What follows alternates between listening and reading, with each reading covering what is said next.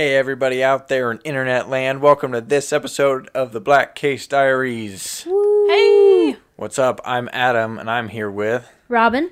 Marcy. Yeah, yeah, yeah, just like usual, right? Yes. Yeah. so today we've got a fun one. We're gonna tell you the top 10 best non Disney animated movies, yeah. uh, specifically 2D animated movies. Yeah, they're all these are all traditionally animated. Yes. Some of them have a few aspects of 3D animation. There will be a couple CGI moments maybe in these, but generally these are across the board two-dimensional movies.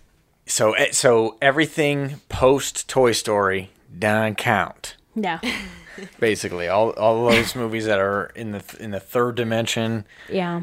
get them out. Yeah, a lot of these movies came out, I mean, in the 80s and 90s. Right. so they were around the time it was right, you know, the last hurrah for for these 2D animation yeah. uh, movies, and we love them so much. We're going to talk about them, Yep. but we're going to leave Disney out of it for goodness sake.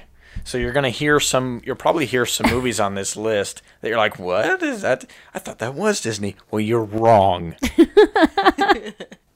These are all not Disney movies, and we're going to kick things off with our number ten, "The Brave Little Toaster." Yay! So this might be confusing because Disney claims this movie. yes. but it's not really a Disney production. So Right. we we did include it on the list. We had a hard time. I did a lot of research about it and there's a lot of like kind of differing accounts about what happened, but I think I figured it out from from reading all of that. So technically the Brave Little Toaster has been distributed by Walt Disney Pictures in recent years starting with you know the VHS release in the 1990s and just before that it was on the Disney Channel. But what really happened was Disney purchased the rights to the Brave Little Toaster in the early 1980s. It's based off of a book by Thomas Disch. Yeah, sorry. All right. That's- I thought it was funny that Fitting. yeah, his name yeah. Disch, yeah. So it's based off of a book, and they acquired the uh, rights to the story in the early 1980s. And when they did that, John Lasseter was still working at Disney, and he and Glenn Keane pitched doing this movie as a mixture of 2D and 3D animation. And when the exec Disney executives were like, "Well, I mean, is that going to save us money and time?" And they said, "No, it's not."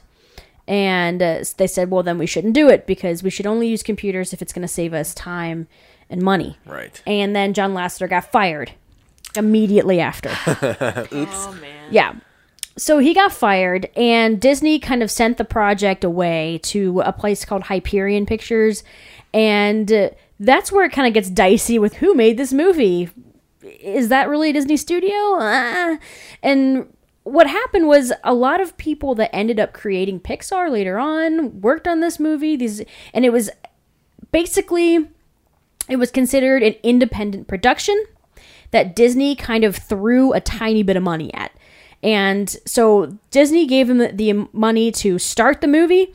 And so they were able to kind of get it off the ground.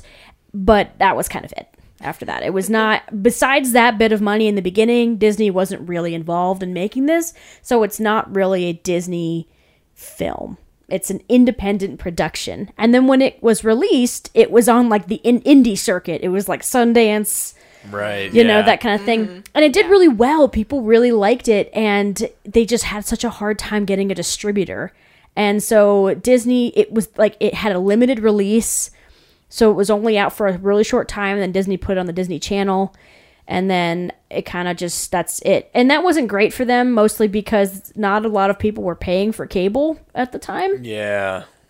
so not a lot of people had it but yeah that that's where it you know and then in, in the early 90s it finally got a vhs release so Right. And then it was advertised on every other VHS that existed because Yes. that's how I remember it.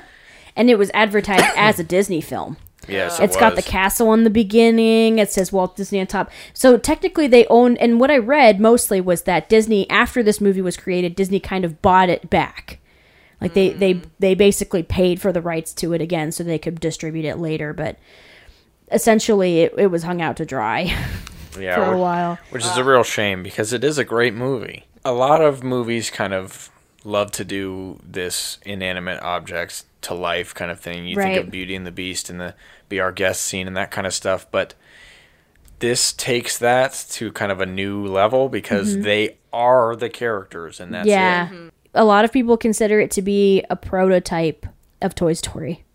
Because since a lot of Pixar animators worked on it, that's one reason. Another reason is that it actually has the A1 13, you know, the Easter egg that's in all the Pixar movies. Does it? It's actually in this movie too. So people kind of consider it to be, you know, the precursor to Toy Story. And then they said that the basically a lot of the tropes and the themes that are covered in this movie are very similar to ones that are still in Pixar movies. Inanimate objects, dark themes, characters going on a long journey and discovering something about themselves. Generally, this is something that happens a lot in Pixar movies. And so There you go. Yeah. Yeah. I Yeah. see it now. and uh, yeah, so uh, the story, if you're unfamiliar with the Brave Little Toaster, everybody listening, it follows a group of inanimate objects that have been abandoned in a summer home. And they realize they've been abandoned. They go on a quest to find their master, who they remember as an eight year old boy. The home has recently been sold, and with it, the appliances, I guess. Yeah, which is weird. Yeah, that is weird. I don't. That's kind of like a super rude thing to do. I think if you sell your home, you should. all your crap? Yeah, you shouldn't. You should take your stuff out of it. you know, Unless you're selling it as a completely furnished home. But in this case, yeah, they were completely selling off the house and and left all this stuff. Completely random stuff too. Like I think they Yeah. even took stuff like the couch and yeah, it, it was Things like that. random. it was like a toaster, a radio, a lamp, a vacuum. an electric blanket. yeah. which very- which took me forever to realize that it was an electric Right. blanket because I was like, "What the heck is up with this like face part?" That I makes couldn't no handle sense it either. any When I other was a kid, I was so confused by that. Mm-hmm. but still still a great movie kind of gives you a, a homeward bound kind of feel too Yeah. because it has that same Yeah. journey where like m in this case they intentionally left them behind not like homeward bound but it is kind of sad and hard to take when you're a kid watching this because I watched this a lot. yeah you kind of wondered what was going to happen Mm-hmm. at the end of the movie because you you understood that they were left behind on purpose. It wasn't right you're afraid that when they finally find their master then he's just gonna be like oh how the heck did this end up here trash right, you know right. And it turns out their mas- their master is uh, in, in search of nostalgia. When Yeah. he sees his old appliances, he's like, "Oh, just like the ones I had when I was a kid." Right? perfect That's yeah. exactly what would happen now. 'Cause- Oh yeah. because what you don't For sure. realize is like s- they're looking for an eight-year-old kid Yeah, but they find a man. you Yeah. know, It- t- so much time has passed throughout this movie, but you, they never really call attention to it. Yeah. And uh, there were some other dark things in this movie. Like, apparently, I was reading about Donald Kushner thought that the nightmare sequence should be cut from the movie, along with a scene in the junkyard where a car willingly drives into the crusher. Um, because they were scary scenes and also because they depicted suicide, they felt like it should be cut from the film, but they weren't cut from the film. And they, and from, uh, from what I read, it said for an unknown reason they were not cut. They just It's didn't like it. They just forgot to cut. They had they they had an intern do that, and he just didn't. Yeah, yeah. I was He's gonna like, say there, I'm leaving in a week anyway. there were Yeah. specific scenes that were very memorable as a kid. Mm-hmm. Yeah. Because they were either so graphic like that A or little bit like traumatizing. dark. Yeah. Because Yeah. I remember in the beginning when the is it the coolant or the I'm sorry the it's the air conditioner. Air conditioner. He thank like you. blows. He- yeah. Blows up. Yes, Yeah. that was kind of traumatizing as a kid a Yeah, little he- bit. I he mean, I love this in front of their very eyes, yeah. yeah, yeah, that one, and then as you said, the the junkyard scene when the Mm-hmm. the car drives in to be Yeah. crushed. That was Yeah. very visual thing that I kept with me, and uh, I feel like there was one other, maybe just when they were like traveling in the dark and they had you Yeah. know the light couldn't There's a plug in scene anywhere. Yeah, there's a scene when they're in like a shop and there's a bunch of other appliances talking to them and because I think the guy that found them he like tinkers with items and he you know Mm-hmm. ch- and I, I remember that was very big because a lot of them look very scared. and there's a musical number which yes, makes it even sing- weirder. Yeah, they sing about it. They sing about how they're doomed, and I didn't realize how dark the film was until I watched it with my older siblings. I remember very specifically sitting on the floor, you know, drinking drinking a pop or something. I don't know, whatever I did when I was a child, and watching uh, the movie. And my older sister Rita, who's she's uh, 11 years older than I am. And I remember her sitting down watching it with me and her just being horrified by by the things that were happening in this movie. And I that's when I realized like, oh, this is yeah, this is kind of dark. I'm such a cool kid for watching this. yeah. So, uh, the music score was done by David Newman, obviously from the Newman mm, dynasty of composers in Yes. Hollywood, right? Mm-hmm. Thomas, David, mm-hmm. Alfred, all We talked Newmans, about him. right? Mm-hmm. And the voices were done by Jon Lovitz. He plays the radio. Timothy Stack as Lampy. Timothy E. Day as Blanky. Thurl Ravenscroft as Kirby, who Thurl Ravenscroft is the voice of the 1960s You're Mean One Mr. Grinch. He sings the song in the movie. And Nice. yeah, and so he got, he had a really sweet voice. yeah. Deanna Oliver as Toaster and Phil Hartman as the air conditioner. Did you guys think the toaster was a girl or a boy when you watched it? For me, it's it, it was always a he, but I guess that's just because me being a little boy was just like, yeah. I, I think they say he in the movie. Yeah, but I gonna always thought it was a girl. Really? When I was a kid, I thought Yeah. I thought it was a boy. they leave it so ambiguous that it can go either way. Right. I think a lot of women voice act young boys. right, right. Mm-hmm. Like Yeah. at least in a lot of cases, it would be easier for a woman to sound like that. Yeah. You know, I can't really get my voice up very high anymore. Right. yeah. I could sound like a young boy if I want to. Yeah, mm-hmm. probably. Mm-hmm. All right. Some say I just do all the time. Oh, All right. Let's move on to the next one. Number nine. Balto. Balto. Balto. Yeah. we had a little Instagram picture of some of the movies we were going to talk about tonight, and we asked what people's favorite was, and somebody did say Balto. Yeah, Balto is a good one. It's pretty popular. Mm-hmm. It came out in 1995. It was directed by Simon Wells and produced by Amblimation. And if you guys don't know that one, it's because it was here and gone in an instant. It was a little project of Steven Spielberg. Uh, You guys might know Amblin Productions. That's Steven Spielberg's uh, company. It worked on E.T. and all, Jurassic Park and all that stuff. There's an ET reference in Balto. There sure is. It's Yeah. pretty great. So Steven Spielberg was like, "Yeah, I'm going to try my hand at animation." After he split off with Don Bluth, who we'll talk about this whole episode probably, but he uh, after they split off, he's like, you know, w- why is animation so difficult? He just didn't. It just didn't click with him for some reason. So he started his own little animation studio called Amblimation, and they only made three movies before they went under. Oh. Balto was one of them. But it doesn't mean it was a bad movie. Just in case you're wondering, they made the uh, American Tail sequel, Fievel Goes West, We're Back, A Dinosaur Story, and Balto. So, the film is loosely based on the real life story of Balto, who helped save the children infected by diphtheria epidemic in 1925, Serum Run to Nome. In Alaska, settled areas are so far apart. Alaska is a huge, huge state. So, mm-hmm. the only way to get stuff to places was by sled dog because the, the train tracks didn't go far enough or something like that. In the movie, the doctor runs out of this medicine for for the children suffering from this disease, Yeah. and they Like the antitoxin, I think is what they call it. yeah In the movie. yeah in the movie it's an antitoxin because they don't want to get too in depth on realness th- for that. Yeah. So, you know, and then Balto being this uh, half wolf, half husky dog, it's kind of an outcast of this town and really wants to be a sled dog. And, you know, finally gets his chance to do it, prove himself, all that stuff. So it's a really, Right. really great story there. But this movie actually went up against Toy Story, talking about Toy Story again, when it came out, and you know, re- pro- got pretty heavily overshadowed by it because obviously mm-hmm. Pixar's first movie, mm-hmm. this new 3D, wow, is crazy, Yeah. you know. But it did well enough, and it spawned two direct to VHS sequels. Balto was voiced by Kevin Bacon, which is pretty great. It, it also has Bob Hoskins, Bridget Fonda, Jim Cummings, who's we talked about. I love Jim Cummings. And Phil Collins, of all people, who got to voice two characters in this movie. Yeah, he's the polar bear. Um, yeah, he's the two Yeah. polar bears, Mud and Luck. Oh no, sorry, Muck.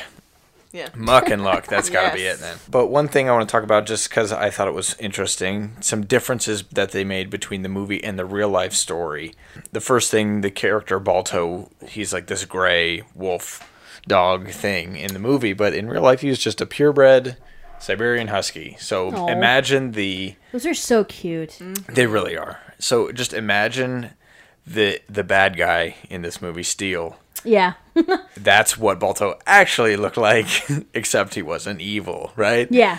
They But- animated Steele to look a little evil. Right, Yeah. and they had to change up the way Balto looks so that he'd be a little more likable, and you'd be able to tell that he's not the bad guy. Yeah, yeah, he's the friendly dog. Right. Mm-hmm. But also, in the real life story, the trek was actually a relay between multiple sledding teams, 20 teams, Wow. actually. Oh, man. Because it's a, you know, they have to kind of shrink the distance in the movie because of time, Yeah. right? Mm-hmm. But in real life, that's miles and miles and miles, right? So they had 20 different teams doing this, and Balto's team happened to be the last one. Oh. So they got to deliver it, you know. Yeah. They So- got to be the heroes. So right. So when you really look into the story here, there are a lot of teams and a lot of lead dogs like Balto that that deserve the credit for this because it's a really great story. Another thing is Balto in in the sequels he kind of has a family with the with the dog mm-hmm. Mm-hmm. Jenna mm-hmm. in the movie. Yes. Well, in real life, Balto was neutered pretty early on oh. and never ended up having puppies, which is kind of a shame because he's a hero and he has Yeah. really good genes. yeah. yeah. But, you know, whatever, I guess. And then and then the last thing here I thought it was interesting. The real life Balto is now on display in uh, in the Right. Cleveland Natural History Museum, not in Right. Alaska or not in New York. It's Yeah, it's in Cleveland. kind of weird. It's in Cleveland for some reason. So we're all gonna make a trip up yeah, there. we're all right? gonna go. We're all gonna go We're to gonna Make go. a journey. since we're in Ohio. We're gonna go visit Balto. I I was thinking about the imagery in this movie, and I think the scene that stuck out to me the most was the scene where the man's making the baby coffins. Yeah. Yes. Oh man. I couldn't oh, believe. I was thinking about that, and I thought, man, what a dark. I mean, the, darkness is definitely going to be a big topic tonight. A lot of the mm-hmm. movies we're talking mm-hmm. about, but damn. yeah, it's Yeah. because Disney didn't want to touch these kinds of things. Yeah, that's why these movies exist Yeah. because this a lot of these movies are made by dissenting Disney employees who felt like darkness was important. I literally did tear up during Yeah. that scene. I I couldn't It's I sad. couldn't help it. Yeah, I It mean, was- the realization that was Yeah. like almost 20 kids aren't going to make it because of this disease. Yeah. You know, uh, oh, and another thing about the real life story in the movie, it's just affecting these kids, but in Mm-hmm. real life, it affected a lot more people, including adults. So, Yeah. like, big, big deal. But yeah, that's that's Balto. It's a it's a great Right. great movie. And it inspired my drink for the week, which we named antitoxin. Yeah, it's the of antitoxin. Yes, yeah. and in this case, I believe the toxin is Disney. We're trying to uh, get Disney out It's the, here. it's the Disney antidote. The Disney antidote here to these uh, top ten. 30 cc stat. Yes, exactly, exactly. So it's it's uh, pretty awesome. It's in a in a little syringe. So you'll have to check that out on our Patreon site. Yeah. Patreon.com slash Black Case Diaries. Yeah. All right, let's move on to number eight. oh yeah. You ready? Ooh yeah. I'm ready, ready, ready. An American Tail. Yay! Never say never. Again. Yeah. Oh, I had the soundtrack to this. yeah. That's another this is another movie that was advertised on every other VHS that existed. You know, this movie came out in 1986, again produced by Amblin Entertainment, but this time before it became Amblimation with Bluth Incorporated. Again, the legendary Don Bluth. Lots of great stuff in there. This is a, this is a musical. The original concept was they they wanted an all animal world, kind of like Zootopia or Robin Hood or Oh, something like that. That was their original pitch for this movie. But you know, still America or whatever, just an animal version. Not until actually um, Don Bluth suggested the idea that they have this mice world that was under the noses of all the people. It existed without the knowledge of of our world, right? Mm-hmm. And then actually, the movie that gave that's that Steven Spielberg watched and then was like, "Yep, we're going to do that." Was the Rescuers? Rescuers. I when you said that, I thought of the Rescuers, which Don Bluth worked on, yeah, but also I thought of the Great Mouse Detective, which came out around this exact same time, Mm-hmm. Yep. where it was mice living underneath the world of people, but having their own society. right. And and and a lot of these movies like to do that. Mm-hmm. You know, if they're if they're not directly interacting with people, kind of Yeah. like Jungle Book or or uh, Cinderella, for example, the mice interacting with Cinderella. You know, Right. in, in this they have their own society, their own places to live, their own clothes, and I think it worked out for the best. Mm-hmm. We've got a lot of a lot of voices in this movie. Yeah. Philip Glasser is Fievel Mousekewitz, the main character. What Um, a cute name. Isn't Mousekewitz the cutest last name you've ever heard? Erica Yohn is the mother. Nehemiah Persoff was the father, who I think might be my favorite character. I just Yeah. I don't know, something about him. Amy Green is the sister, Tanya. Christopher Plummer is Henry. John Finnegan as Warren T. Rat. Will Ryan as Digit, who I believe is the um, the little cockroach who lives in his pocket. Hal Smith as Mo. Pat Musick as Tony. Catherine Bloor as Bridget, the uh, the activist mouse Yeah. girlfriend. Neil Ross as Honest John, the the not so honest politician, and then Dom DeLuise as Tiger, Yeah. the one friendly cat. Yep. Oh, Dom. So anyway, after all those names, this story is about Fievel Mousekewitz and his family leaving the mm-hmm. Ukraine. this movie's awesome and mm-hmm. when it comes to teaching the lesson of like, like showing kids what immigration was like during this time period immigrating to the mm-hmm. united states and uh, there are parts of it that show the, the really harsh realities of it Mm-hmm. and the idea too that you will always have problems. Mm-hmm. Mm-hmm. No matter where you go no matter what happens you will always have problems and problems will always follow you. But it's you know how you deal with those problems that make you who you are. And that that's what the movie's about. Because you know you think about how they say, you know, there are no cats in America and the streets are paved with cheese. This idea that, you know, people didn't honestly believe that the streets were paved with gold in America, mm-hmm. but they thought that, you know, it would just be a much better situation for them. And in, a lot of cases it was, but there were still issues that they had to deal with Right. obviously once they got here. Right, and in in the context of this movie, there are obviously still cats in America, Yes. so they still ran into similar issues. Yeah. and how the the actual ride on the ship was really Yeah. treacherous and difficult and and that's actually where Fievel and his family get separated. Yes. They believe he fell off the ship and They think he's dead. Yeah. Um, when in fact he survived by via a glass bottle. yeah. Yes. That's Um, a, the main part I remember of this movie was when his just his father is just yelling Mm-hmm. after him. Yeah. It's so sad. It's horrible. It's What I what I was thinking about what I was thinking about after watching this recently too Mm-hmm. Is can you imagine him having to go back down the stairs after that And tell everybody. back to the family? yeah.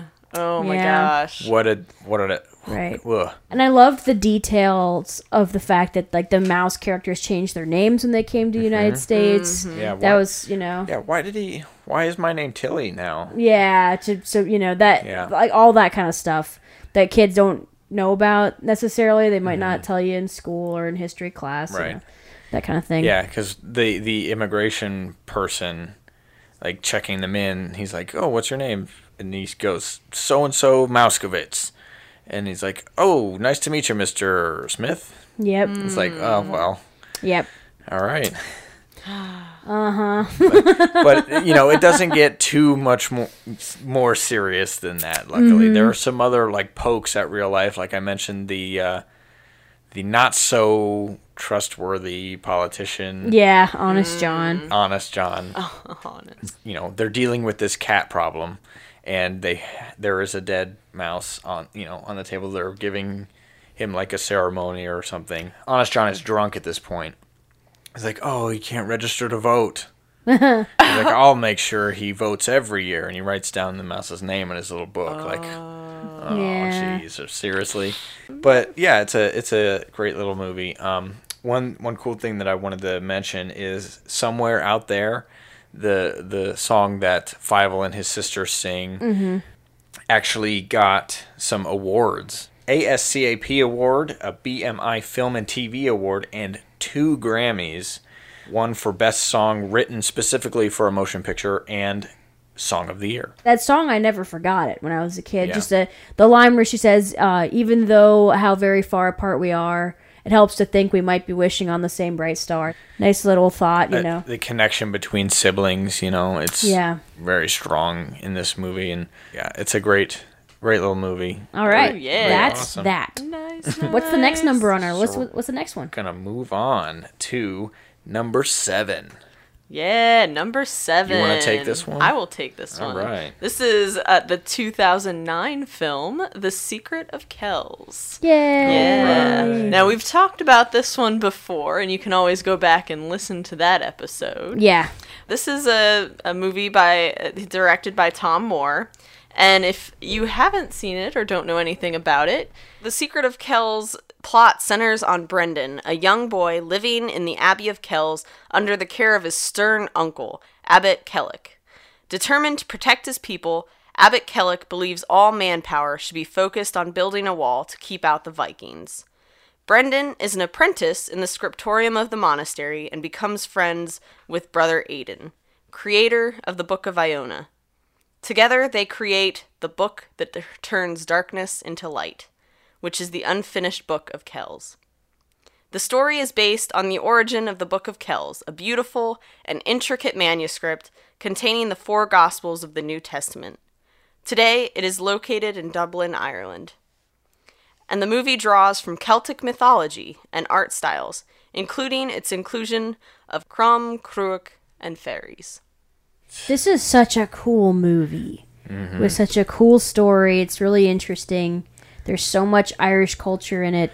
which is something that is desperately underexplored. Yeah. You know, it's it's we hear about Greek mythology and and and Norse mythology and all this stuff all the time, but we forget about Irish mythology in the, in that kind of culture, and it's so cool and interesting. Yeah. I mean, we know about mm-hmm. leprechauns.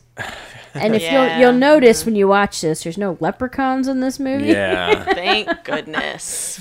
And I I love just there's actual Irish spoken in this movie, which Mm-hmm. All- is very special. yeah, and all the voice actors are actual Irish people. Yeah. So Yeah. these accents instead are real. Getting I know. yeah. famous people to to Give it their best. give it yeah their best. They actually got true. So speaking of the actors, we have Evan McGuire as Brendan, Brendan Gleeson as Abbott Kellick, Christen Mooney as Aisling, Mick Lally as Brother Aidan. I love this movie. You you put it really well. It's beautiful in, in its style, and it's underappreciated. I mean, it it got um, best animated picture of 2009, but other than that, but it doesn't you know gets a lot of the same love as a lot of other animated movies do. It's it's beautiful, and even the score, the whole soundtrack is wonderful. I listened to it just on its own. You know, mm-hmm. not even with the movie. It's just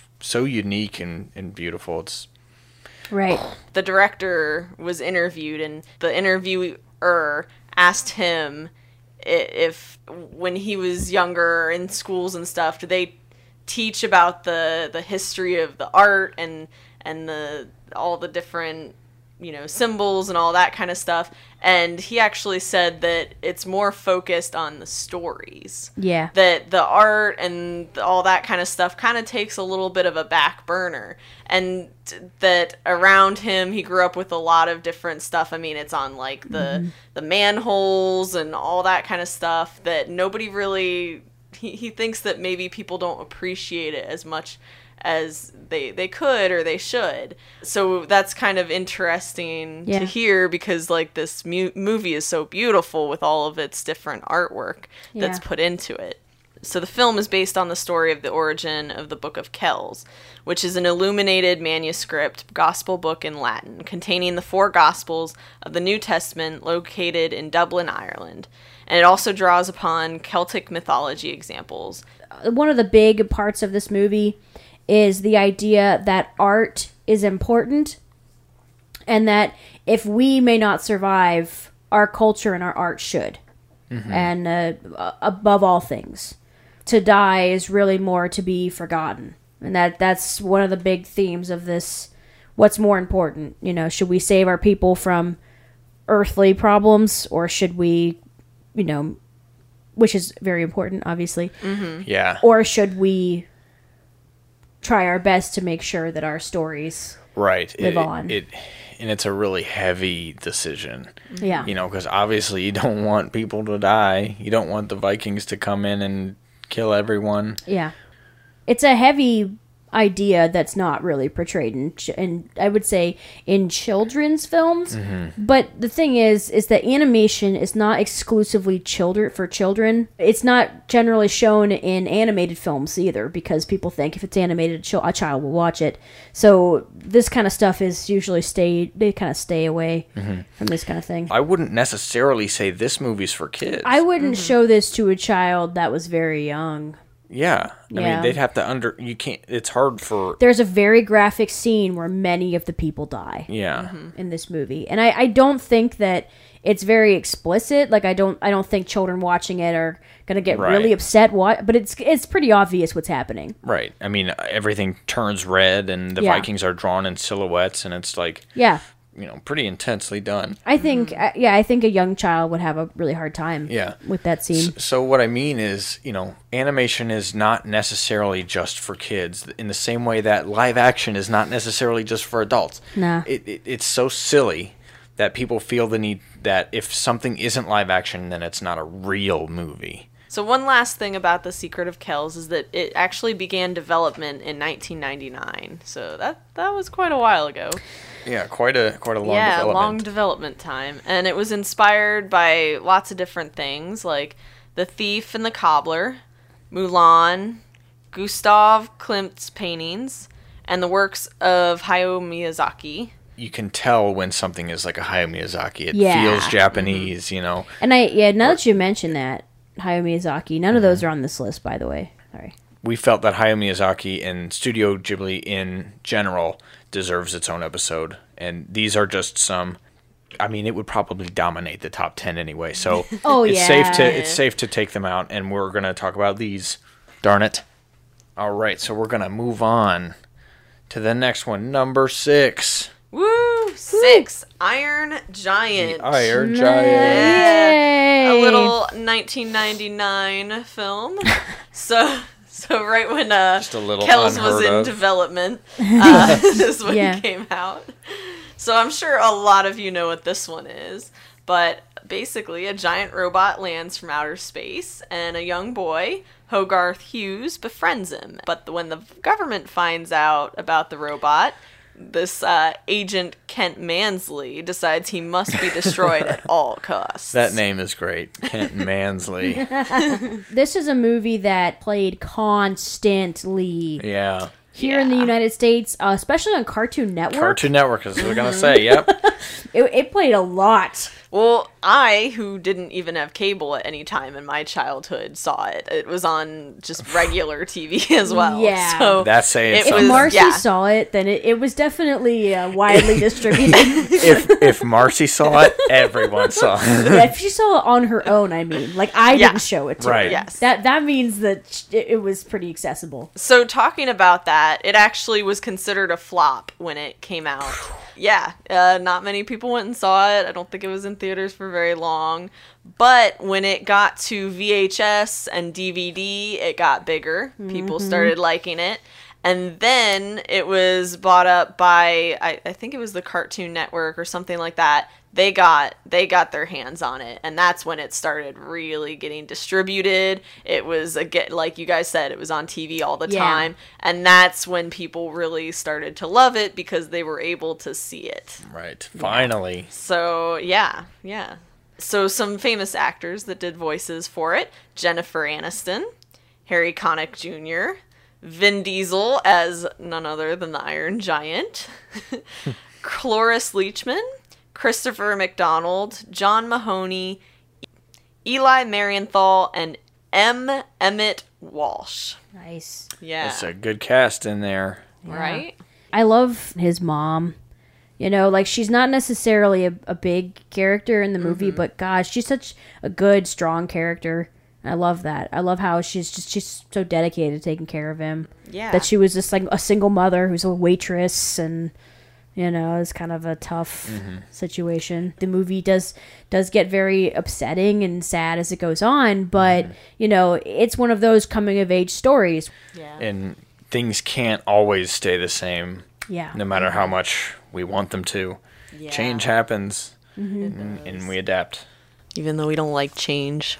Eh. That's why we don't have any guests on. I ever. like dollars.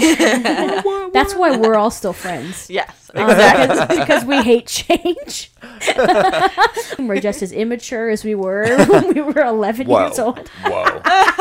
I think we were pretty immature for when we were, when we were 11, but you know, Speak that's for just me. yourselves. Yeah, we were pretty mature for 11 year old kids.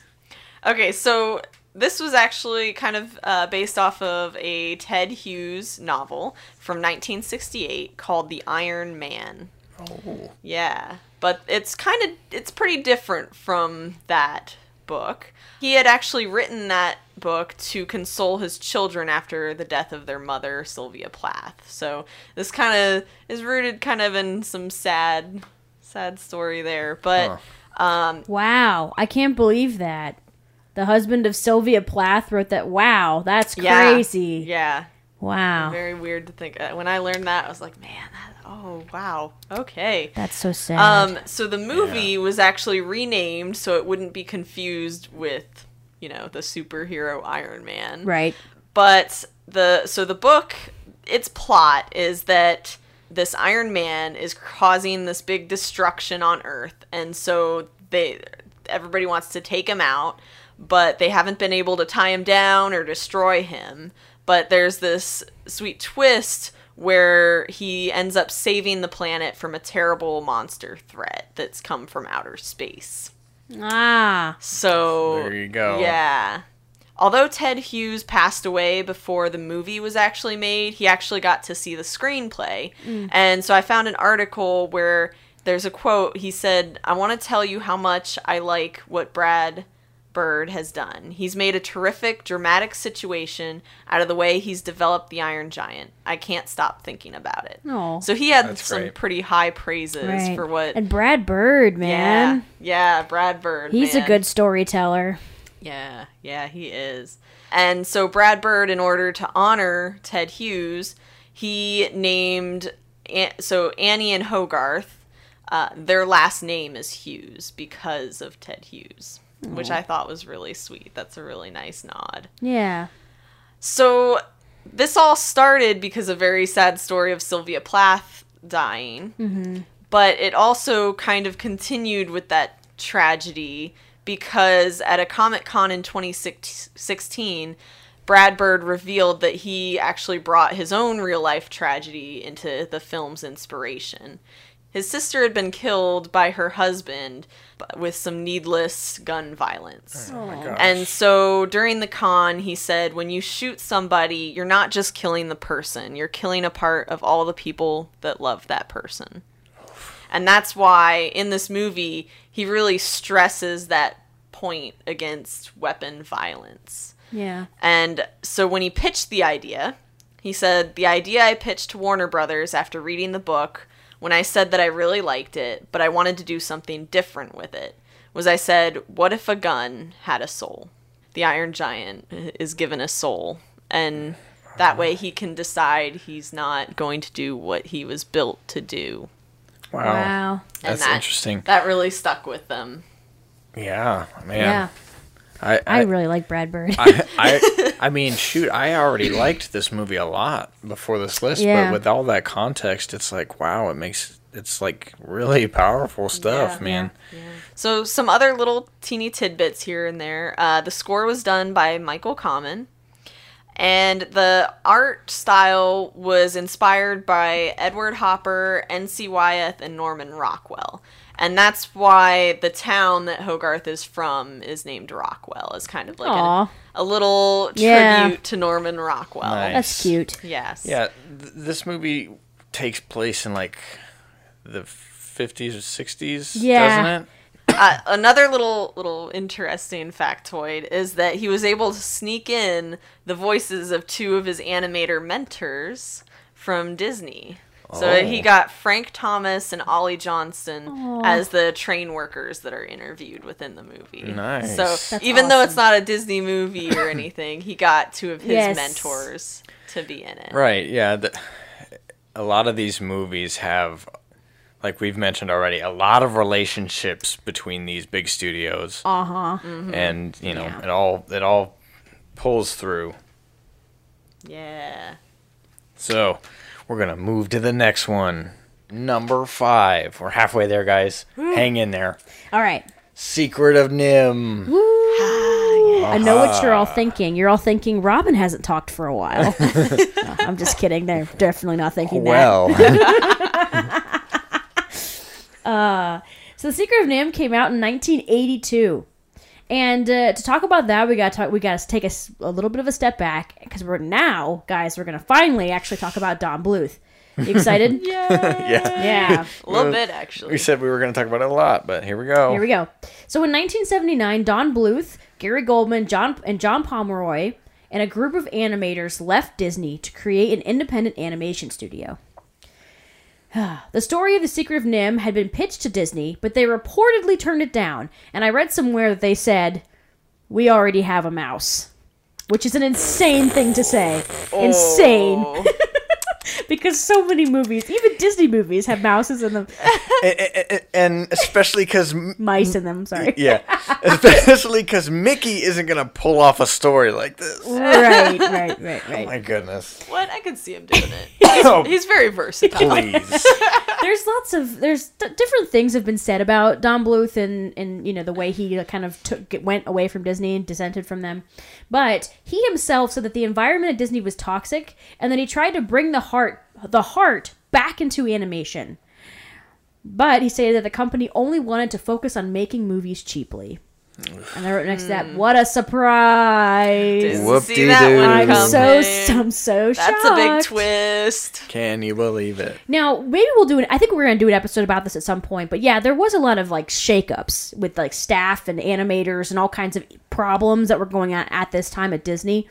So one of those things that happened, what came out of it, was that Don Bluth started making his own movies, and I think that was a blessing Yeah. Mm-hmm. to all of us. Mm-hmm.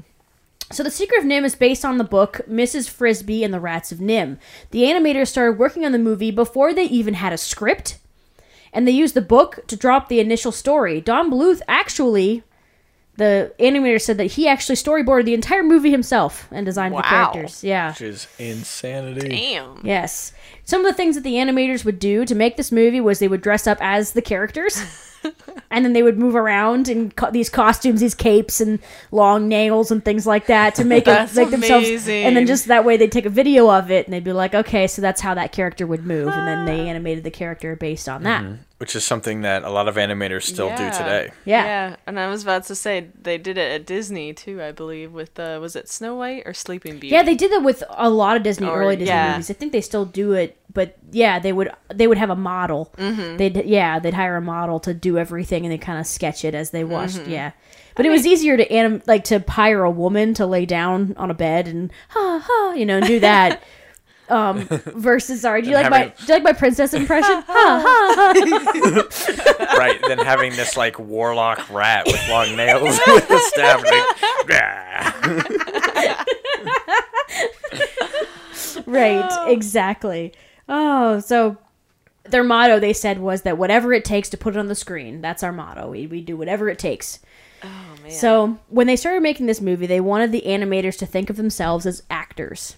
They thought that that was the best way for them to actually feel the emotion of the characters as they were drawing the characters. And they even had the animators take acting classes so that they could actually put that emotion into the animation, into the characters, so it would be easier to feel it, feel the emotion while you're watching the movie. Mm. which you absolutely can feel it watching The Secret of NIMH. Oh yeah. Mm-hmm. One hundred percent. So they animated Mrs. Brisby to look well. They they animated her to look fragile. They wanted her to look. They wanted everyone watching the movie to see her as somebody who could break or could die at any moment, hmm. and then that way it really drove home her bravery when she would attack. You know, like she goes after a tractor. She, you know, visits the the great owl and she visits the rats Yeah. Yeah. and and so they- they wanted everyone to kind of understand how brave she was so they wanted to make sure everyone saw her as somebody who could die I wondered why she looked different than her sister, and that makes sense. Mm-hmm.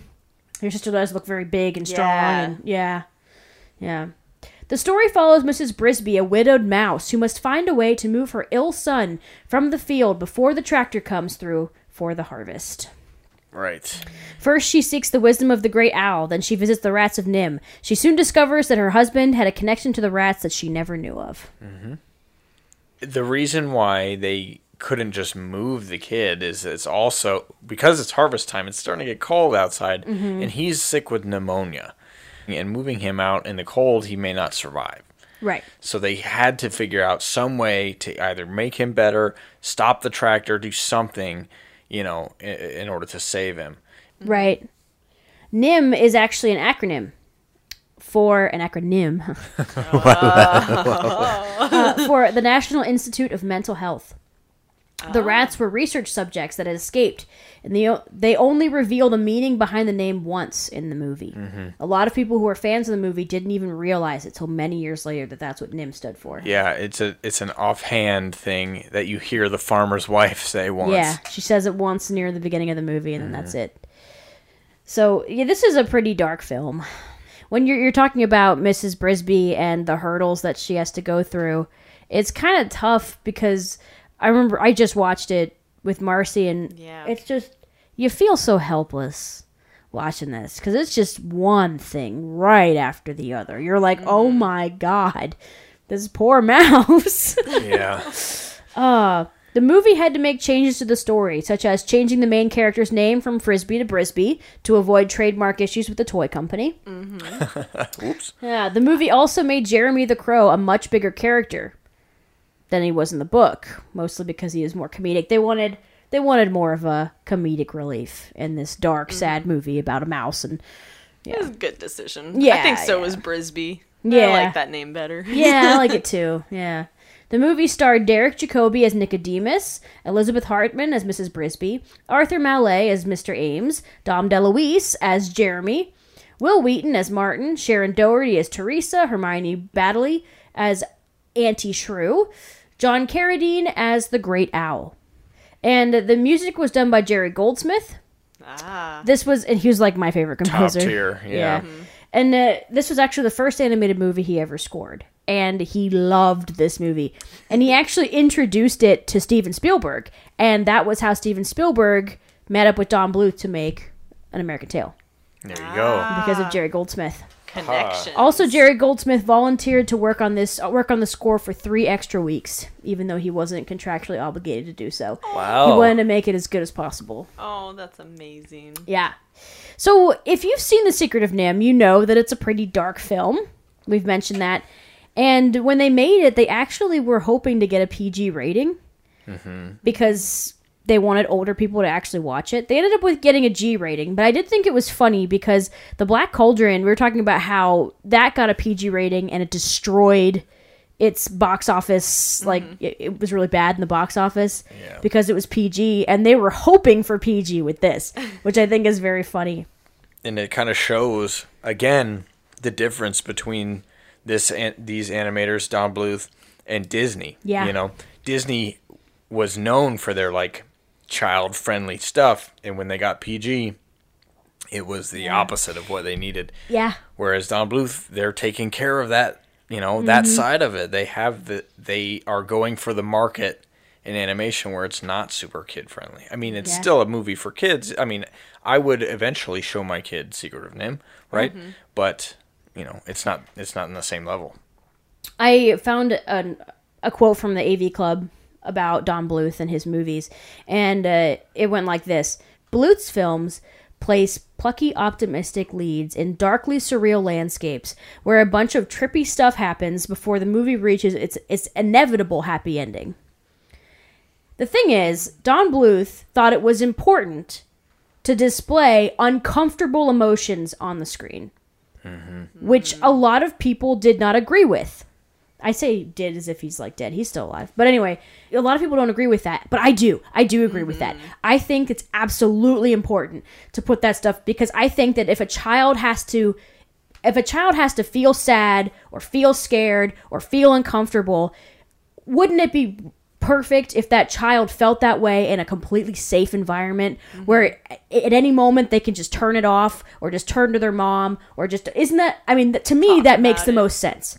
That I think that's a great way for a child to get introduced to those emotions because at that point that you know it's it's easy to be like okay I don't like this turn it off instead of you know Absolutely. actually experiencing it in actual life you know Yeah. I think it's great to prepare children with this kind of stuff.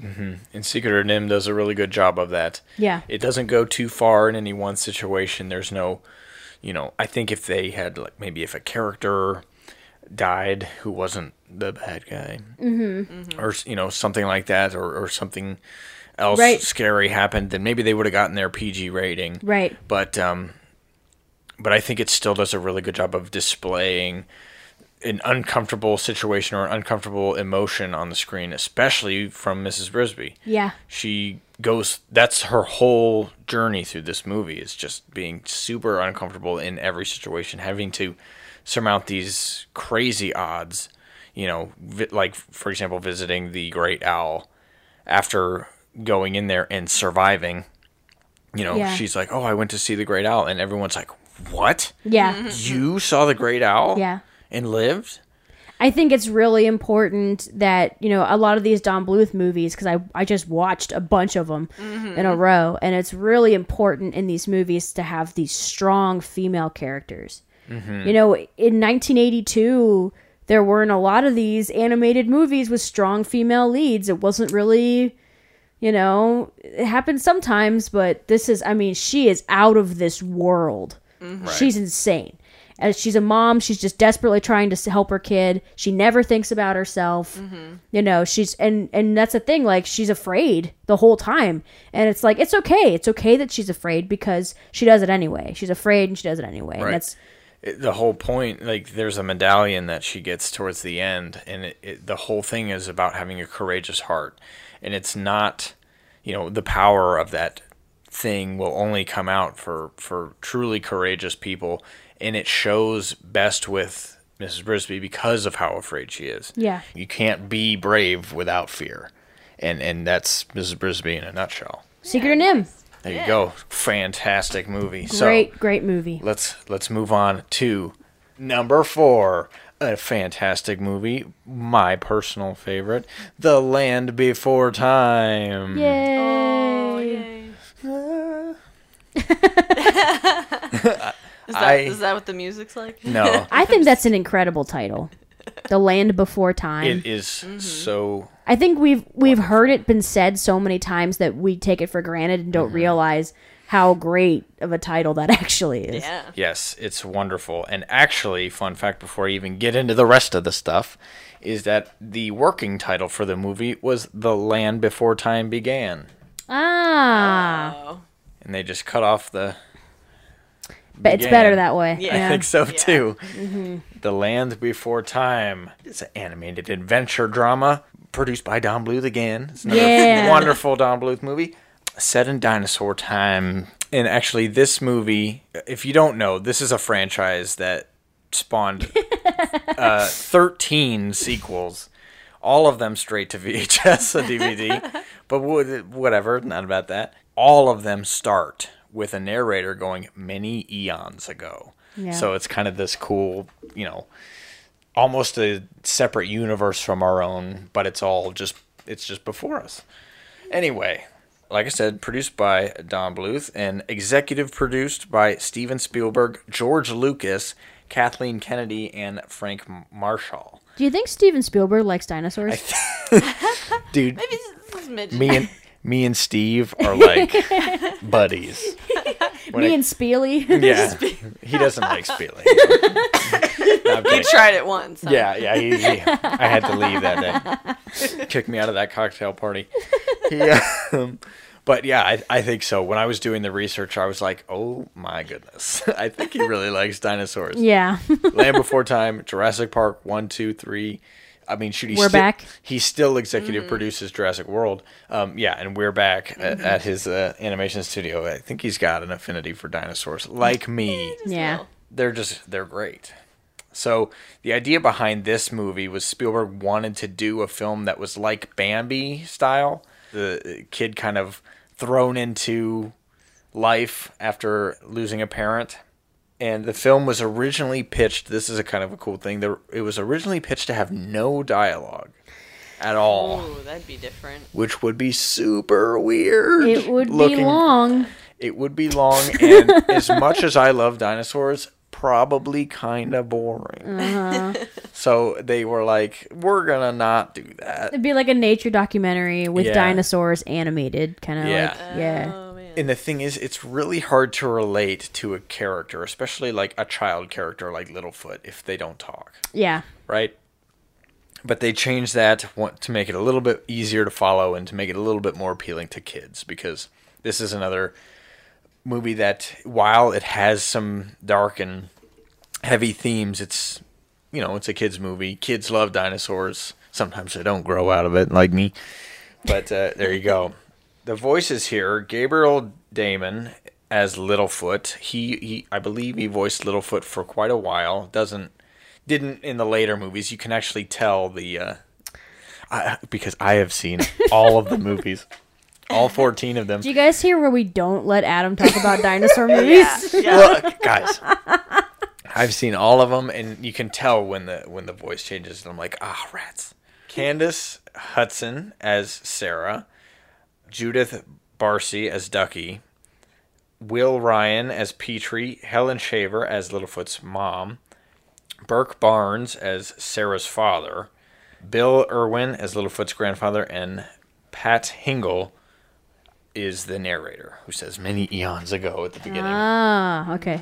And he does a, in the first movie he does a little bit more narrating too. And this is because this is the only movie of the whole franchise that's not a musical.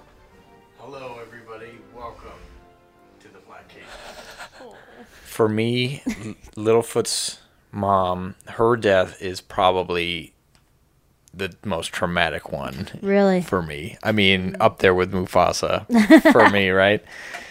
Because she she dies protecting Littlefoot, who was born uh, like a couple scenes ago, right? Maybe Yeah. a year or two ago. So he's super young, only really knows his mother and grand grandparents, and then is immediately separated from all of them which is so incredibly sad. But we talked about it with Secret in Them just a minute ago, how Don Bluth thought it was important to do stuff like that. Yeah. Right? Some kids, some kids don't have a mom. I mean, that's a reality that kids face. That some kids watch it and it makes them really sad, but other kids can relate to it. Right. You know, why leave that? Why leave that out? Why leave that kind of stuff out of movies? Yeah, it's it's it's not fair to to not represent people like in that situation or anything. It's and it's silly to portray always portray this unrealistically perfect world, you know, because the world's not perfect. No. And and obviously, the Land Before Time is based on Earth and in reality. Uh, you know, obviously, the dinosaurs talk or whatever, but you suspend your disbelief. But it's uh, grounded in in that kind of stuff. So it's it's incredibly sad. This is the only Don Bluth film that didn't have Dom DeLuise in it, um, because he went and decided to go work on Oliver and Company instead. Ugh. Oh man. What a loser. Just because I thought it was important. The Land Before Time grossed $48 million domestically and $84 million worldwide, which is kind of why, even though it's not the biggest animated movie out there, still did well enough, and uh, especially Spielberg likes it enough with his dinosaur jam that it spawned uh, 13 sequels. Yeah. So they had to cut out about 20 minutes of this movie that was fully animated already, which is crazy because it's a lot of work to animate 20 minutes. So it was cut pretty late.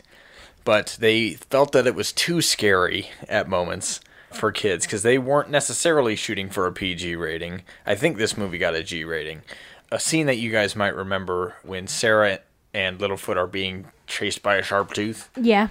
and they had to run into like a patch of thorns and that scene was actually a lot longer a lot more in danger like very close to being caught right there were clips uh, from the perspective of the sharp tooth where you see the teeth at the top and bottom of the screen you know like through the mouth of the sharp tooth and they actually had to re-record some of the screams that the voice actors did because they were a little bit too Too screamy. too screamy. so they they they kidified it a little bit, but that's okay. Yeah. You know, you can't. Sometimes it's important to put these things on screen, but sometimes you- Right. sometimes you do have to tone it down. Yeah, you don't want to scare them too much, like give them nightmares and Right. Yeah. So they had to tone that down a little bit. There were other bits and pieces that they had to cut out too. For example, when Littlefoot finds the Great Valley by himself and then is like, "Oh my gosh, amazing." And then there's a clip that they cut where he would he began to go down into the Great Valley. He's like, "Screw those other people. Here we go." and um he's like, "Wait, no, I got to go I got to go help them. What am I doing?" right. but I love this movie so much. What some of my favorite scenes, for example, I love Petrie is my favorite character. Petrie the Flyer. He's the tiniest little pterodactyl you've ever seen in your life. Mm-hmm. and when they meet him, he's in a tree. And one thing that actually kind of scared me as a kid was was them meeting Petrie because he was this like silhouette hanging from a tree with just some eyes Yeah. and it was kind of it was kind of creepy and they got kind of freaked out littlefoot and ducky had already met you know and they get kind of freaked out by by petrie too so i was kind of in that same boat but then i realized oh petrie is just the best he's like trying to fly but he can't quite fly Yeah. but what, do you guys like this movie i mean No, I hate it. no. Yeah, get it out of here. hate Why do this we have movie. it on the list? no oh god you mentioned in about secret of NIMH how you put a plucky character Yeah. in a nonsense crazy world right mm-hmm. and that is absolutely what's happening in this movie because littlefoot is already the nicest guy ever the nicest kid you know he loves his Yeah. family he he likes tree stars Yeah. and all that stuff. But then after going through this traumatic event, you see like the world changes not only emotionally but physically. You know, there's a huge they call it an earth shake instead of an earthquake, which is oh. hilarious. And you know, he gets separated, the world is now jaggedy and Yeah. you know, sharp and ugh, uninviting. so it, it it really works that juxtaposition. All the Don Bluth movies love to do that. So mm-hmm. maybe I'll force these two to have a whole episode on Land, the whole Land Before Time franchise. Don't roll your eyes. It's, I was looking up to God. I wasn't rolling my eyes. all right. Asking for help. Well I'm just then. kidding. I'm just kidding. We can do that. That sounds like Yeah. a great idea. No, it's Yeah. all right. We could do it. So we're gonna move on to the next one. We're almost there, guys. Number three. yeah, Anastasia. Woo. Oh yeah. Yes. Yeah. It's not a Disney movie. Yes. That, Ah. This one's not even has nothing to do with Disney. Yeah, nothing. nothing, guys. Nothing. Nothing. Well, now Disney owns it. Yeah. Oh, that's true. They own because they own everything. Yeah, because they bought a bunch of shit in the past year. Or so Ugh. yeah. All right, so Anastasia. So, if you are not familiar with Anastasia, the basic plot is that a young orphan girl teams up with two con men, Vladimir and Dmitri, for her to reunite with her true grandmother, the Dowager Empress, while the evil Rasputin plots her death. I love the name Rasputin. Me too. Yeah, such an awesome. It's a good name. Yeah. Like it'd be cool if it wasn't so evil. Like I mean, Yeah. I love Rasputin, Yeah. the character too, in this. Not Yeah. not the real life guy, but this. No. Right, but yeah. the- yeah. But the the Christopher Lloyd Mm-hmm. one, yes.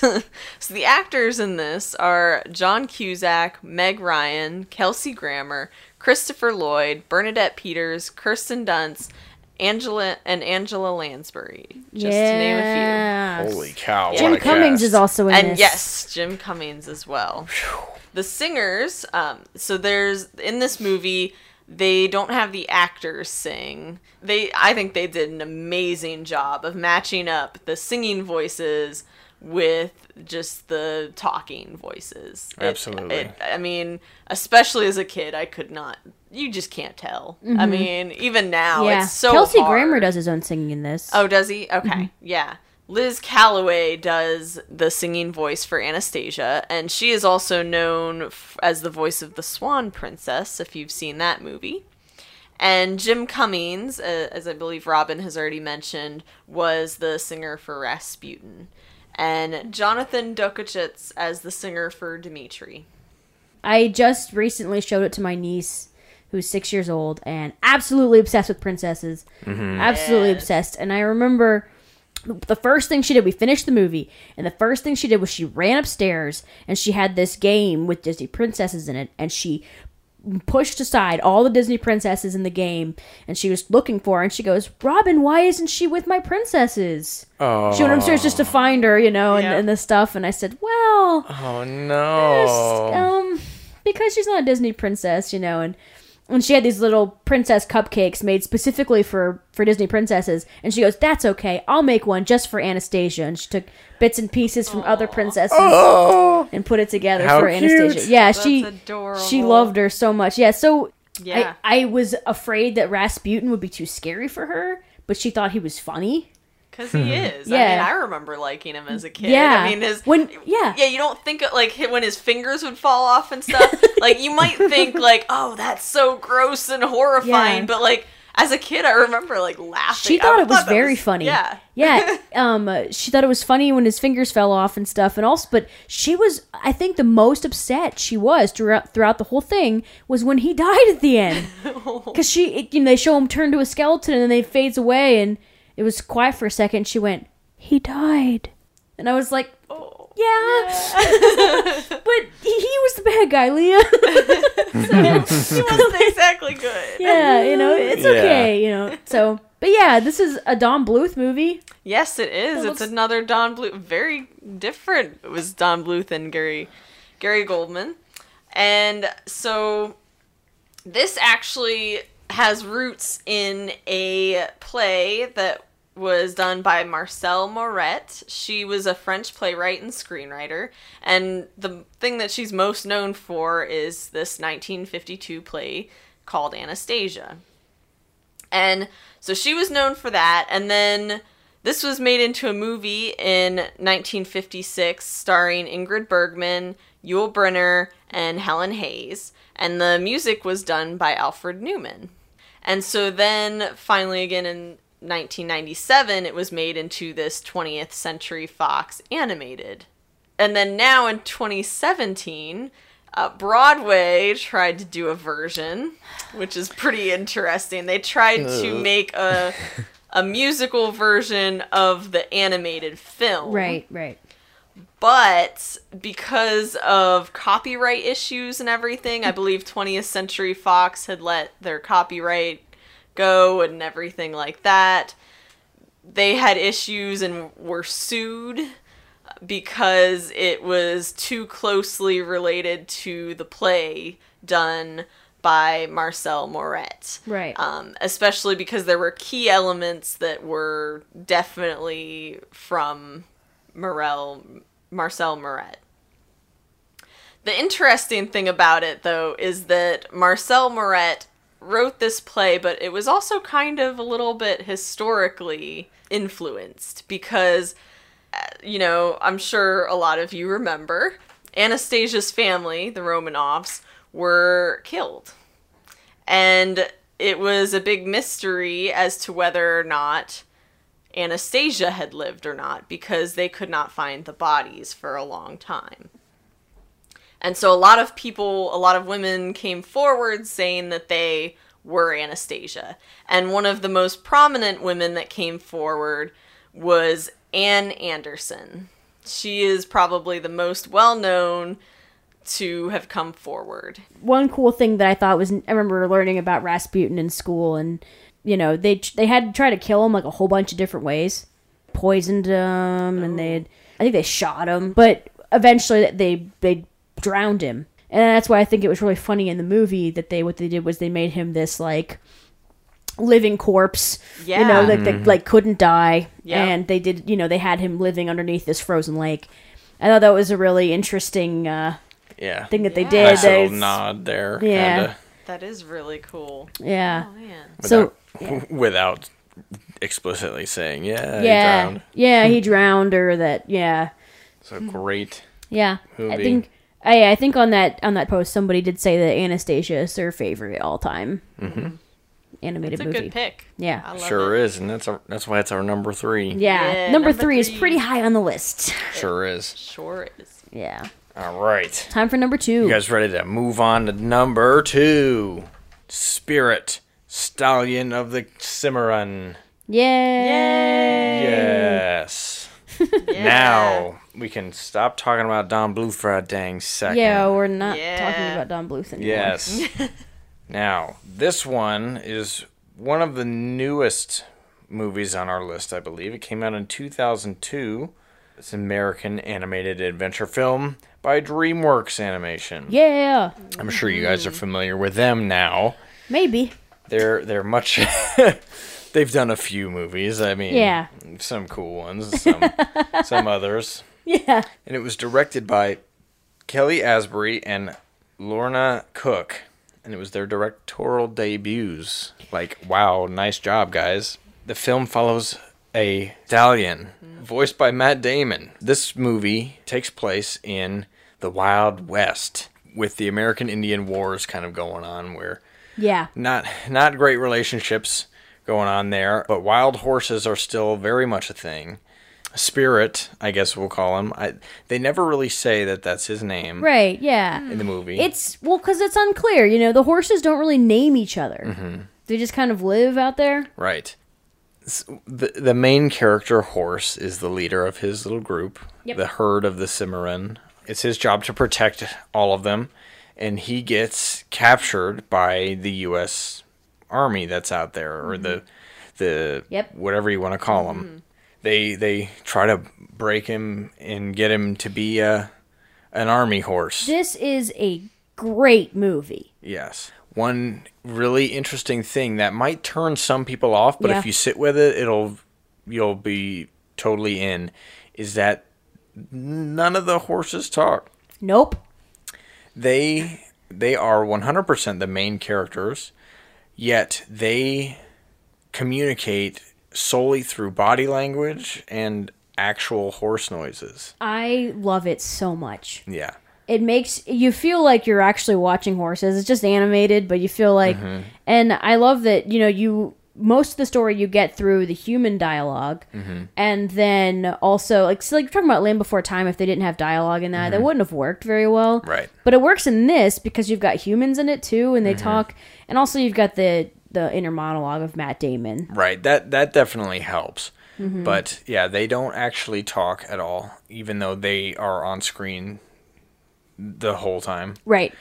And they are able to communicate, like I said, through body language and actual horse sounds. But also, one huge thing about animation is the eyes. The Yeah. eyes can portray so much emotion just by, you know, a slight tilt of the head, a raise of the eyebrow, a squint, whatever, and you get all of the emotion you need out of Yeah. just that.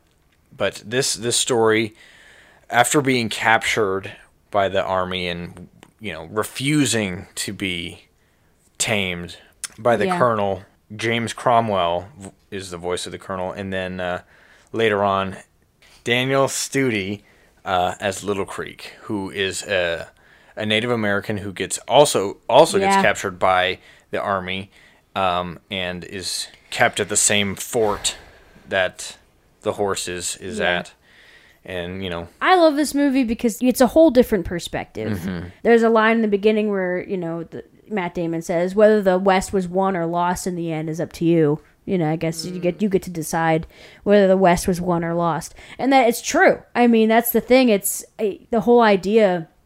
You know, when the movie ends, you know, when they're both free together, and it's a very bittersweet ending if you know what happened. in part of the movie later on when um, he actually gets captured a second time and this time taken further east to help with building the railroad, railroad. the transcontinental railroad that we all uh, have probably heard about. Mm-hmm. And he realizes while lugging the steam engine up the mountain because they were going over instead of through at this point and he's look they get to the top and he sees the sunrise over and he fi- it finally clicks like oh my gosh they're going to my homeland i Yeah. can't let them so that's when he you know Yeah. does his thing to make to Yeah. destroy the the whole operation my mom was really into this kind of history Mm-hmm. and so i remember when she took me to the theater to see it with my sister becky who was obsessed with horses so it was you know I- and the soundtrack is incredible. The music's so good. so good mm-hmm. it's so good. I mean i i recommend you listen to this the orchestral soundtrack driving through the countryside at golden hour. Oh my god it's beautiful. Oh yeah. it's absolutely wonderful music. I love it. And it sounds like a lot of you have spirit for spirit as well because on our Instagram post a lot of you put spirit as your favorite. Yeah. So that mm-hmm. that's awesome. So it made to number 2. Yeah, number Yeah. two is pretty high. Pretty dang good. but a little bit more here. Spirit was made over the course of four years. Um, this is one that is using a little bit of 3D in there. It's some of the the landscape shots are done on a computer, but the majority of the film is hand drawn. The uh, James Baxter is one of the animators who worked on this film, and he said that it was the most difficult part of the entire production of this movie. So you know, Yeah. think about how hard these people worked on this movie. It's absolutely gorgeous. It tells an amazing story. And the locations they ended up using as their main inspiration were Glacier, Yellowstone, and Yosemite national parks. But this film was released in, like I said, 2002, and it earned 122.6 million dollars, and was nominated for Best Animated Film, the Academy Award for Best Animated Film, but it lost to Spirited Away, Makes sense. which is okay. Yeah. That's fine. um, and I find it funny that Spirited. Spirited Away beats Spirit. yeah. You know, I remember the newspaper had a clipping, we had a newspaper clipping of the poster, and it said the best animated movie since The Lion King. And I saw that in the newspaper, and I took it to my mom, and I said, "We gotta go see this movie. Mm-hmm. You gotta take me to see this movie. It's, it's the best animated movie since The Lion King." yeah, and I mean, it's up there. It made our number two. Yeah. It's a great, great movie, and you should absolutely see it if you haven't. so I think it's time for our number one. I think it is. Yeah, you guys ready? The Prince of Egypt. Ah, the Prince of Egypt, another DreamWorks movie. Yes. So in 1994, we're going to take a little bit of a step back. Walt Disney Studio chief Jeffrey Katzenberg left the studio. One day we'll do an episode where we talk about why. But I would say that it wasn't good terms. He didn't he didn't leave cuz they were best friends. So he along with Steven Spielberg and David Geffen formed DreamWorks, a studio intended to create both live action and animated films. The Prince of Egypt was only its second animated release. In the December in December of 1998, its first animated release was Antz. Oh. And it was the studio's first classically animated film. Yes. Directed by Brenda Chapman, Steve Hickner, and Simon Wells, Brenda Chapman was the first woman to co direct an animated movie from a major studio. Nice. Hell yeah. The movie took four years to make, which makes sense. You know, they, they mm-hmm. started in 98, you know, it took 94, they started the studio, 98, the movie came out. There you go. So, it's four years. The creators intended to make an animated version of the epic 1956 Ten Commandments, and the movie is based on the book of Exodus in the Bible. Although Katzenberg had pitched the idea to Disney several times, they said no. Of course they did. Yeah, they never went with it. So Steven Spielberg, when when he brought Steven Spielberg on for My this boy. new project, Steven Spielberg said, "Hey, you know what you should do? You should do an animated Ten Commandments." And mm. Katzenberg was like, "Holy shit! Thank, I'm so glad somebody said that. I guess it's a great idea." so the movie starred Val Kilmer as Moses and Ralph Fiennes as Ramses. Steve Martin, Martin Short, Helen Mirren, and Patrick Stewart were other people in the movie, along with Jeff Goldblum and Danny Glover. Dang. Yeah. Jeff Goldblum. Yeah, Steve Martin and Martin Short actually recorded their lines together and they sang their parts for, you know, Playing with the Big Boys Now is a song that they Yes. sang together. Not all the actors sang their parts, but Steve Martin and Martin Short sure did. Nice. And the Egyptian high priests Huy and Hotep.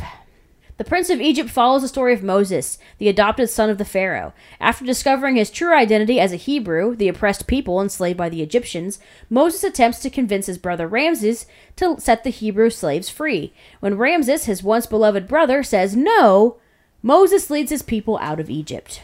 The story is based on the books Book of Exodus, right?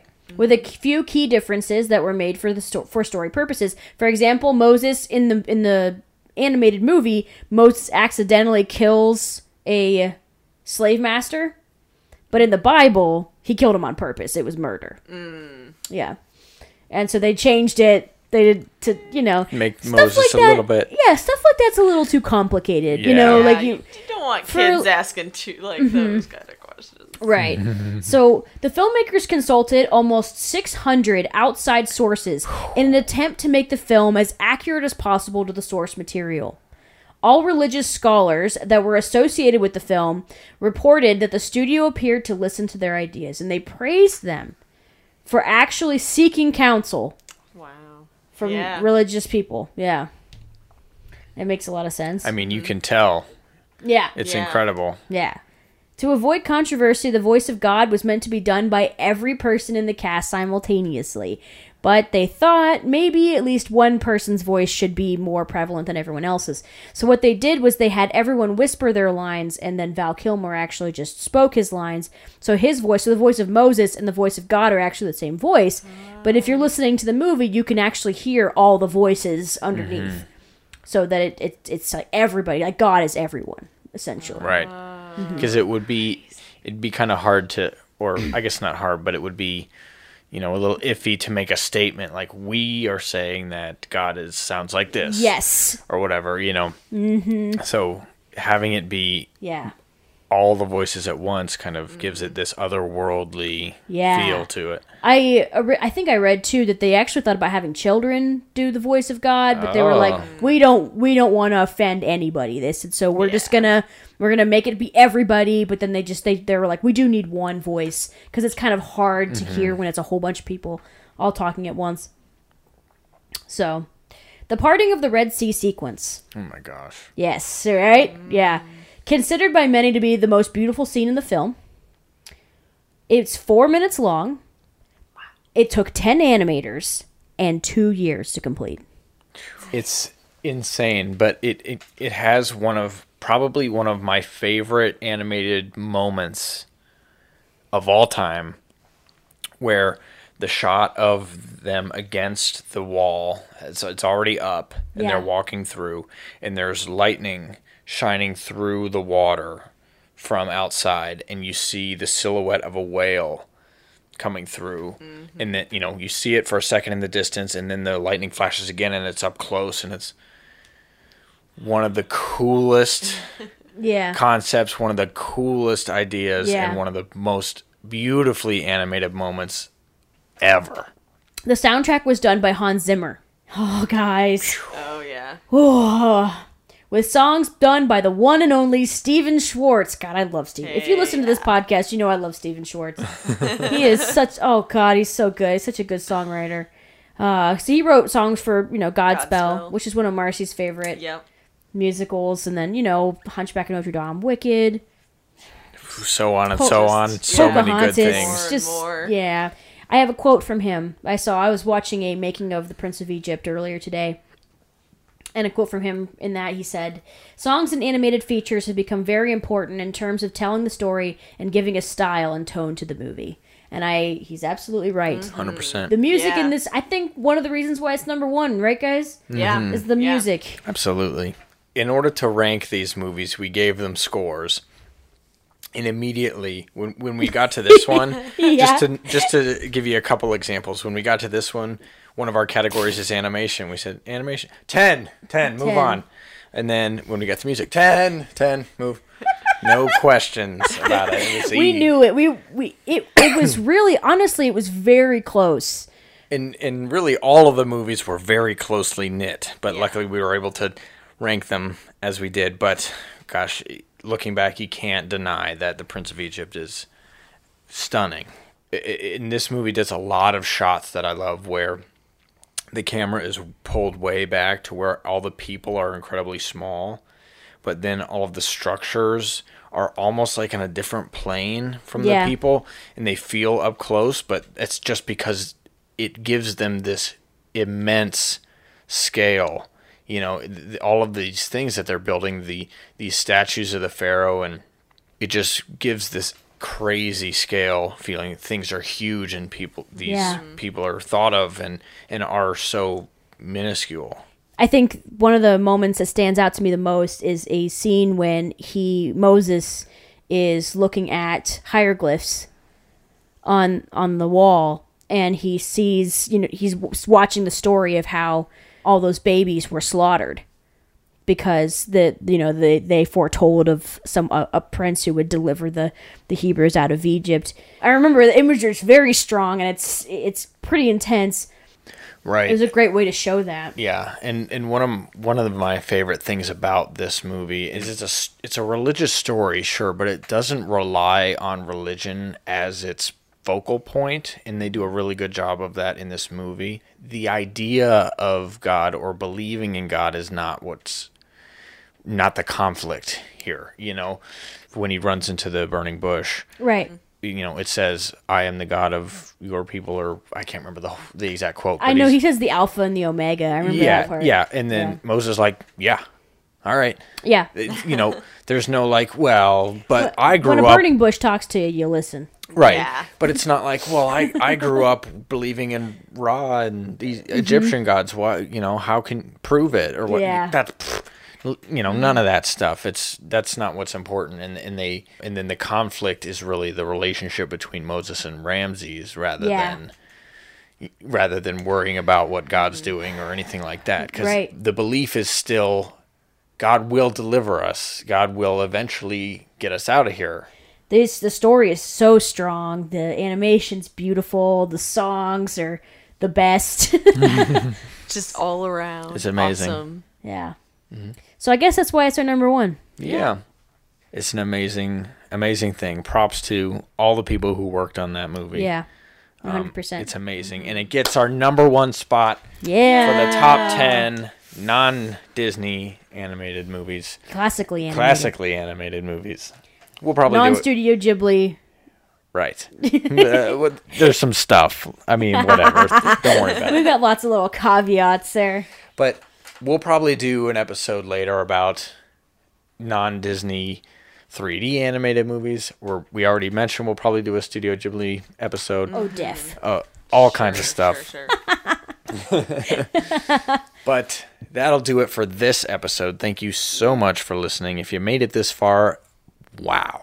you done Thank did you. it. This is a long one, but thank you so much for listening. Let us know what your favorite non Disney animated movie is. We'd love to hear it. There are definitely more that we didn't talk about. Oh, we had some honorable mentions. We wanted to mention uh, Thumbelina, Yes. another Don Bluth movie with an, another fem- strong female protagonist. Yeah. Fern Gully is another good one. Yes. The Page Master. Yes, we thought that maybe there was too much live action in that one. Yeah, we yeah. definitely love the Page Master. Mm-hmm. For sure. Yes. We, we mentioned We're Back earlier on. Uh, you know, Emblemation. Uh, Watership Down is one that a lot Oh, of people know about. We'll talk about. I think we should talk about really dark animated movies that we Yeah, didn't talk about in this yeah. episode. We've got All Dogs Go to Heaven, The Hobbit, Yeah. uh, Road to El Dorado. I know that's probably some one that a lot of people are like, "What? Didn't make the top 10? I can't believe you didn't say that one. Oh well, there it is. The Road to El Dorado. Yeah. Uh, Rock-a-Doodle, Cats Don't Dance, The Last. Unicorn. There are so many. Oh, the last unicorn. There are so many. Mm-hmm. So let us know. Give us a tweet at Black Case Diary Yeah, be nice, but also you can yell at us if you want. if you want. But yeah, tell us why. We want to know why you would. What's your top ten? Why? What would you change about our top ten? yeah. We're, we're we'd love to get into this to the discussion with you We guys. we're not the we're not the foremost experts on this shit. Yeah. It's all you know. So it's all subjective. We're not scary. I promise. I mean, you, you- aren't, but no. Unless you don't. unless you don't. I'm Like, pretty terrifying. I'm pretty. I don't know if you've met me, but unless you don't like Land Before Time, then you can go ahead and unsubscribe. I'm five foot two, pure rage. go check out our Patreon, uh, patreon.com slash Black Case Diaries. You can check out Marcy's Drink of the Week over there. And our Instagram at Black Case Diaries podcast. Um, we have all kinds of cool pics. You'll probably see a pic of that drink up there Oh, as yeah. well. And I think that'll I think that's it, everybody. That's it. That's it. Bye. So thank you again. We'll see you next week.